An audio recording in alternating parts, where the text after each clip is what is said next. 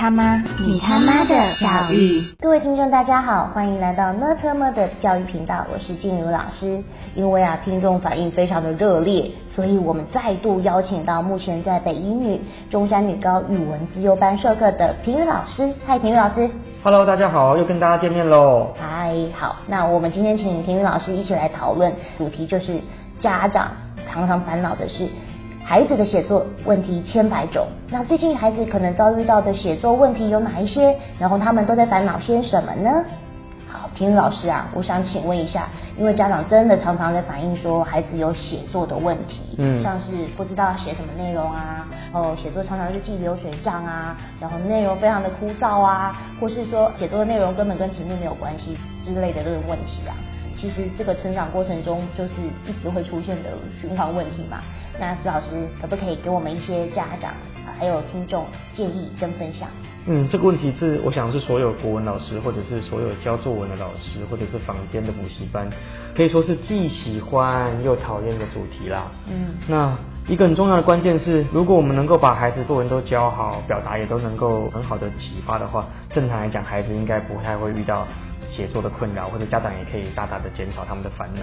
那事实上，明明作文学了很久，明明国文课上了很多，为什么我们的孩子好像在表达也好，在写作也好，迟迟看不到起色，或者是说他们表现出来的成果并不尽人意呢？嗯你们有有没有想过这个问题？对不对？学很久了，嗯，看人造化这样。对对对，所以到最后就是看造化嘛，嗯要么就是上很好的名师作文班，上很好的国文老师，然后听老师在多学逗唱；要不然就是看孩子写完作文之后，觉得哇，我的孩子写的实在太精彩了。其实中间有一个很大一个鸿沟，就是孩子是不是真的写出他们真正想写的东西。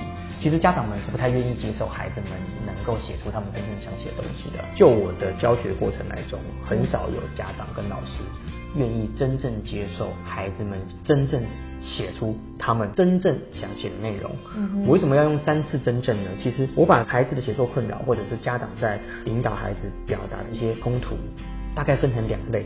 嗯，哪两类呢？一类是嗯心理性的，一类是物理性的。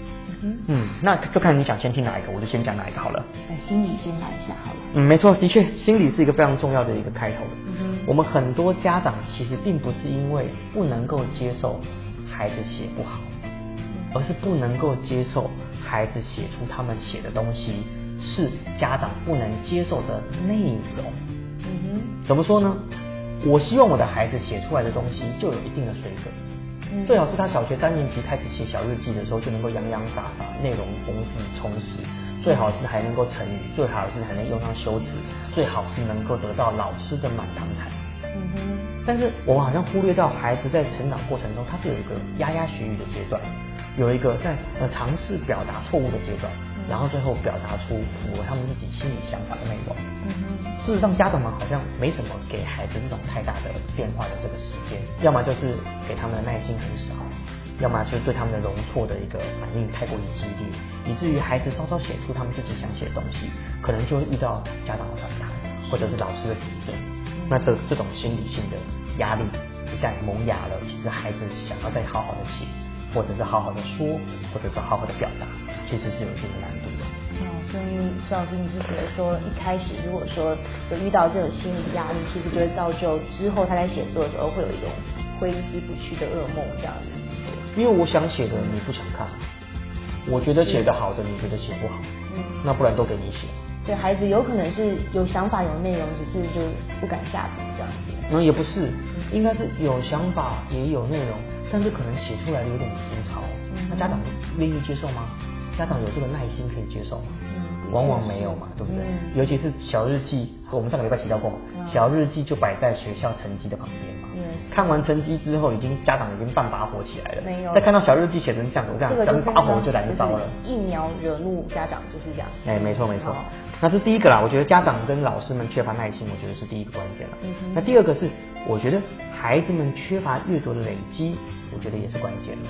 嗯应该是说，有时候觉得孩子想要写的东西，他事实上他没有词汇可以支撑他，在他生活的语言情境中，他没有足够的词汇来支撑他的描述，支撑他情绪的表达对。那这些都会让我们的孩子写作的武器啊，写作的子弹变少。嗯那相对来讲，他写出来的东西自然也是扁平、比较贫乏，这是很正常的事情啦。还有没有像其他的一些因素呢？我自己有一个想讲的，但是我有点害怕。你说，你说。就看家长们跟老师们愿不愿意接受吧。你说。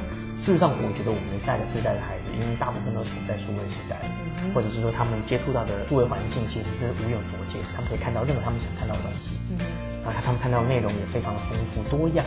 所以其实有时候孩子们能够表达的创意是非常的辽阔、天马行空的。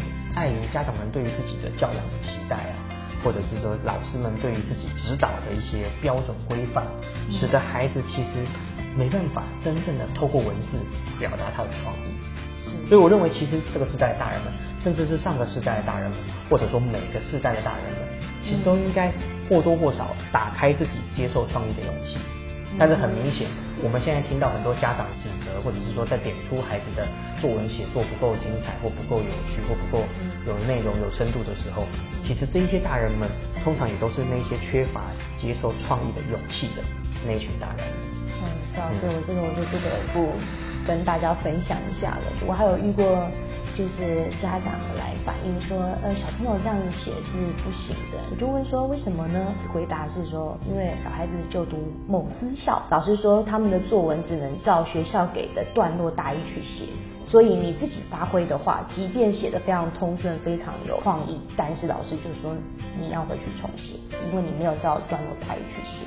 这个真的是让我开眼界了。那刚刚讲是大人的部分嘛，那我们接下来来讲小孩的部分好了。我刚刚讲了一个是心理性，一个是物理性嘛。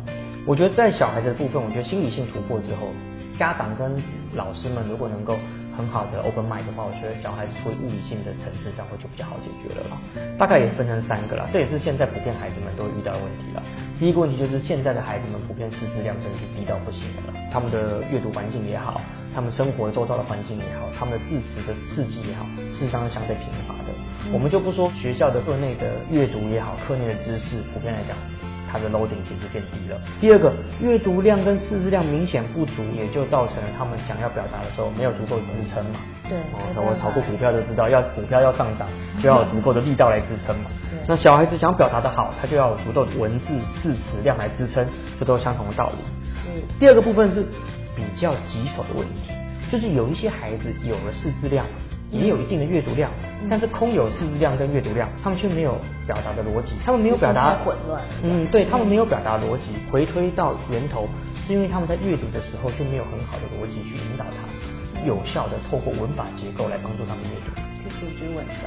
对对，所以变成说我既没有方法阅读，我就没有办法好好的吸收，我没有办法好好的吸收，以至于我在表达的时候也就没有办法好好的表达。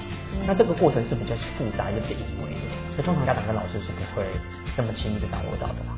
是，对啊。那最最后也就是我们所谓的空降骑兵啦，就小孩子写完作文之后，家长跟老师就直接咻出手干预。出手修正太多的小日记也好，作文也好，到最后都变成是家长的小日记，老师的作文。那这种大人的辅导痕迹一旦太深之后，久了，小孩子其实就是退居到第二位，在表达现场上，我留给老师跟家长来讲，我不太需要完整的表达我自己，反正我表达出来也会被家长修正。我觉得这个是很严重的问题。那这些都是物理性的问题，我觉得物理性的相对好解决了，心理性的如果突破了，物理性的好解决。真的是大人小孩都要从这两方面去做一些修正。嗯，对啊，我因为我觉得说，一旦造成了孩子在表达上的心理压力与负担，其实也就会直接影响到他们表达的欲望，甚至是他们想象力发展延伸的这个轨迹。那这其实都不是我们在长期教育孩子的过程上所乐见的嘛。是，对啊。今天谢谢婷宇老师给我们的分享跟讨论，也谢谢各位观众的聆听哦。如果你也喜欢我们的讨论跟分析，欢迎你订阅我们的频道乐科莫的教育。请给我们提分的意见回馈，我们下次见。OK，拜拜，各位，拜拜。